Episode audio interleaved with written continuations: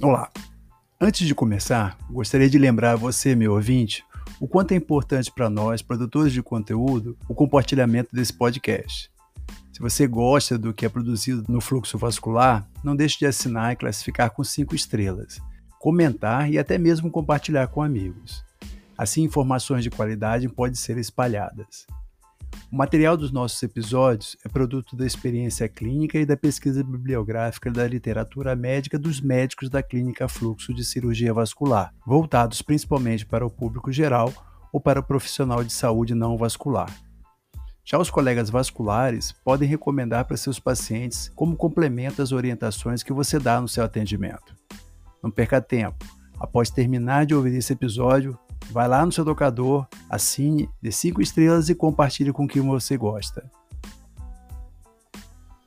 A dona Angélica, um nome fictício, ela tem 68 anos e procurou meu consultório com queixas de dor e cansaço nas pernas ao caminhar.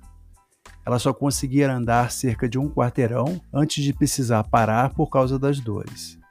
Ela é fumante desde os 25 anos de idade e já tinha o diagnóstico de diabetes tipo 2 há pelo menos 15 anos. Ao examiná-la, detectei pulso arterial somente na região da virilha. Os demais pulsos dos membros inferiores estavam ausentes, indicando assim uma obstrução arterial. Solicitei um ultrassom com Doppler das artérias das pernas e esse mostrou placas de aterosclerose bloqueando em mais ou menos 60% algumas de suas artérias o quadro era compatível com claudicação intermitente. Para Dona Angélica, orientei abandono imediato do cigarro e sugeri inclusive que buscasse ajuda adicional para isso em grupos de ajuda. Recomendei também iniciar exercícios físicos fáceis de fazer, como caminhadas regulares, prescrevi uma medicação para dilatar as artérias, uma medicação para diminuir a coagulação das plaquetas e ainda outra para controlar os níveis sanguíneos de gordura. E ainda recomendei, como medidas complementares, melhorar alguns hábitos alimentares. Muito consciente de sua condição, seguiu a risca as recomendações e, após três meses, ela relatou que já consegue caminhar por cerca de 15 minutos sem dor. Insisto que deve manter essas recomendações porque assim os sintomas tendem a melhorar progressivamente. Eu sou o Dr. Robson Barbosa de Miranda e esse é o Fluxo Vascular sua fonte de informação médica de qualidade e fácil compreensão. Toda semana, um episódio com temas abordando as perguntas mais comuns do consultório médico vascular. Com o avançar da idade, nosso sistema cardiovascular também sofre mudanças e desgaste. As artérias tendem a ficar mais rígidas e estreitas devido ao acúmulo de placas de gordura e calcificação em suas paredes. Esse processo é conhecido como aterosclerose. Já as veias podem se dilatar e suas válvulas se enfraquecerem, levando a problemas como varizes e insuficiência venosa. Essas alterações podem comprometer a circulação sanguínea e trazem diversas implicações para a saúde. Manter os vasos sanguíneos saudáveis é fundamental para preservar a qualidade de vida e autonomia na terceira idade. Por isso é importante que os idosos e seus familiares conheçam as principais doenças vasculares associadas ao envelhecimento e as medidas disponíveis para preveni-las e tratá-las adequadamente.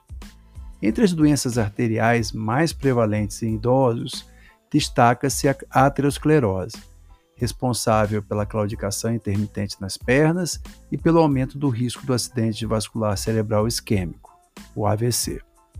A aterosclerose resulta do acúmulo progressivo de placas de gordura nas paredes arteriais, levando à redução parcial da luz dos vasos ou até mesmo sua completa obstrução.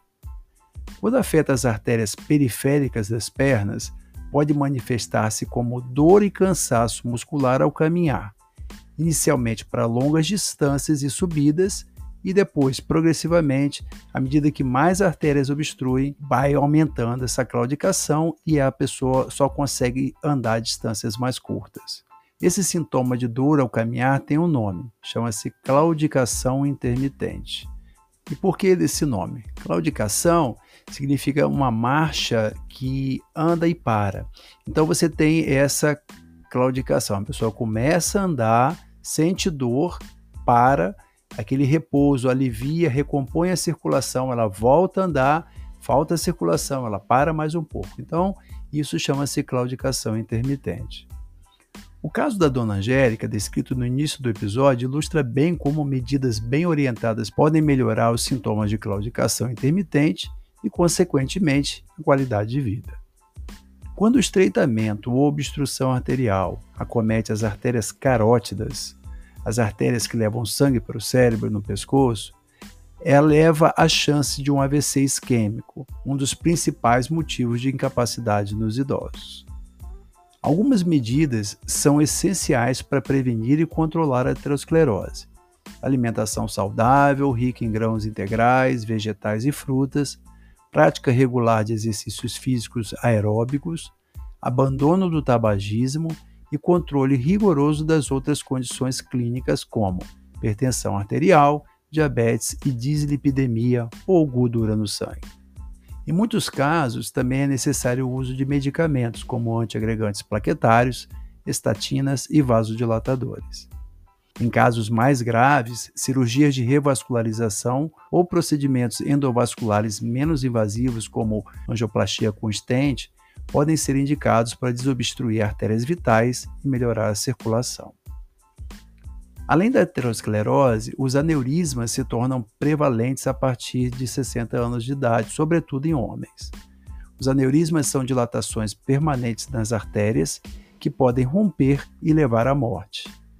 Os aneurismas mais comuns em idosos acometem a aorta abdominal, a aorta torácica e as artérias poplíteas nas pernas. O controle dos fatores de risco e acompanhamento seriado por métodos de imagem como ultrassom Doppler são fundamentais.